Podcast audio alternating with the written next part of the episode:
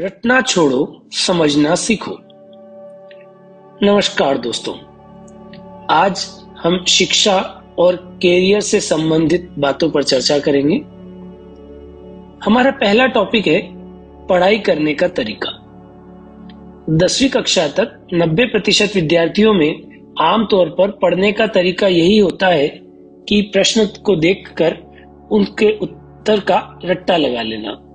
फिर परीक्षा में उसी रटे हुए उत्तर को लिखकर आ जाना। यहीं पर हमारी शिक्षा प्रणाली फेल हो जाती है। वह इस बात को समझने की कोशिश नहीं करते कि जो भी वह पढ़ रहे हैं, वह उनके जीवन में किस प्रकार उपयोगी होगा, या इससे उनको क्या सीख लेना चाहिए। वे उस पाठ को भी समझना नहीं चाहते। विद्यार्थियों के पढ़ने का तरीका यह होना चाहिए कि पहले तो उस अध्याय को वह अच्छे से समझने की कोशिश करे कि लेखक क्या बताना चाह रहा है? पूरी कहानी क्या है? या कविता का अर्थ क्या है? अगर हम इतिहास की बात करें तो विद्यार्थी को समझना चाहिए कि इतिहास में, पुराने समय में क्या क्या हुआ है। हमारी पृथ्वी और ब्रह्मांड कैसे कार्य कर रहे हैं?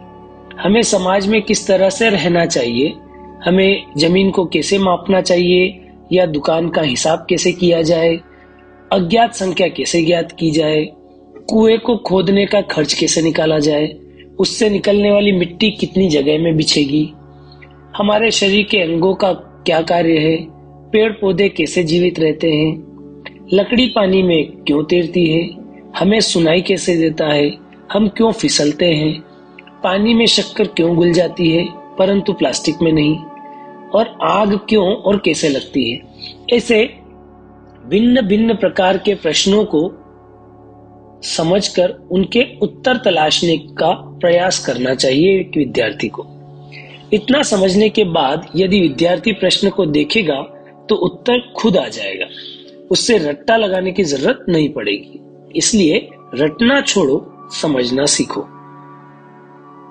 उसके बाद दूसरा विषय है कि दसवीं के बाद विद्यार्थी अपने विषय का चयन कैसे करें।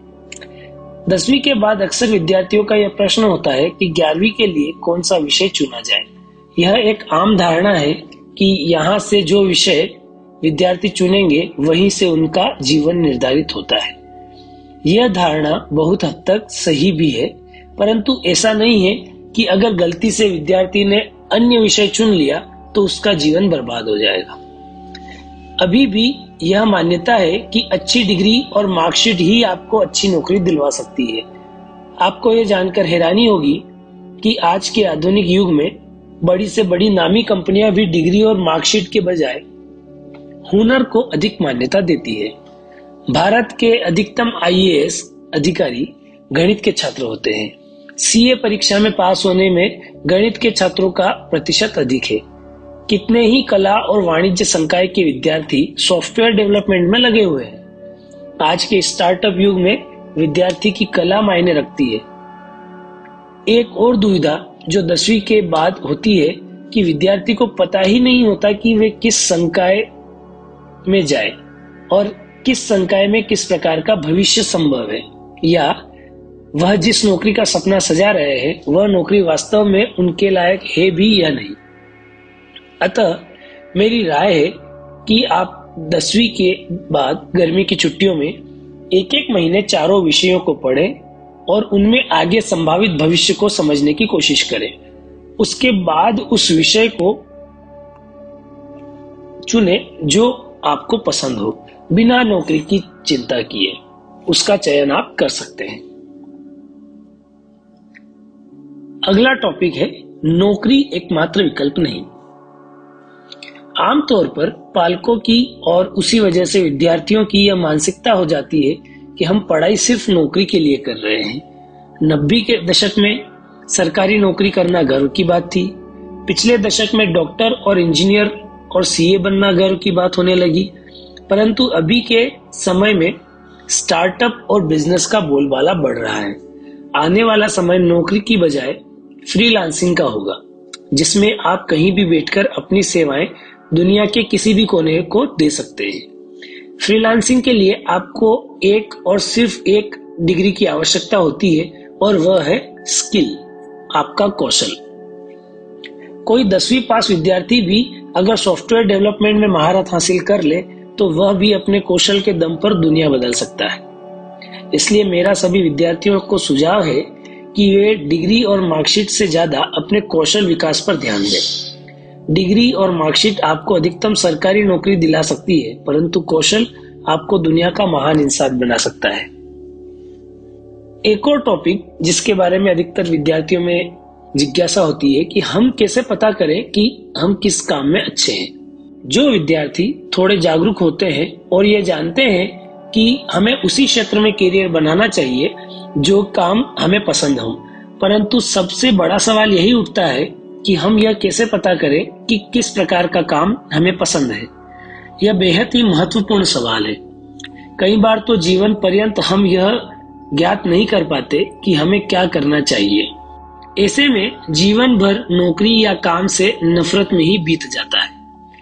पसंद का काम जांचने का सबसे बेहतर समय होता है जब विद्यार्थी कॉलेज में होते हैं। तब उनके पास सब कुछ होता है। पर्याप्त समय, ऊर्जा, इच्छा शक्ति उस समय विद्यार्थियों को इंटर्नशिप करना चाहिए। पहले इसे चार पाँच काम ढूँढने ढूँढने चाहिए जो उन्हें पसंद आ सके। उसके बाद उस हर काम के लिए उस काम से संबंधित बिज़नेस तथा कंपनियों में जाकर इंटर्नशिप के लिए अप्लाई करना चाहिए। आजकल इंटर्नशिप में अप्लाई करने के लिए एक अच्छा मोबाइल एप्लीकेशन भी है इंटर्नशाला इसकी मदद से विद्यार्थी भारत में उपलब्ध अच्छी अच्छी इंटर्नशिप्स के बारे में जान सकता है। याद रहे इंटर्नशिप का मुख्य उद्देश्य अपने आप को पहचानना होना चाहिए, न कि धन अर्जित करना। इंटर्नशिप में जितनी सैलरी मिले, उसे स्वीकार करें। न मिले तो भी कोई बात नहीं। वहाँ अपने काम को जानने की कोशिश करें। देखें कि क्या ये काम आपको पसंद है, क्या ये काम आप ज़िंदगी भर कर सकते हैं।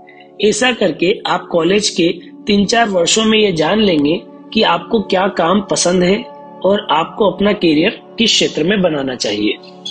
इंटर्नशिप के दौरान आप ये भी जान पाएँगे कि ऐसे और भी कई क्षेत्र है जहाँ आप अपना करियर बना सकते हैं।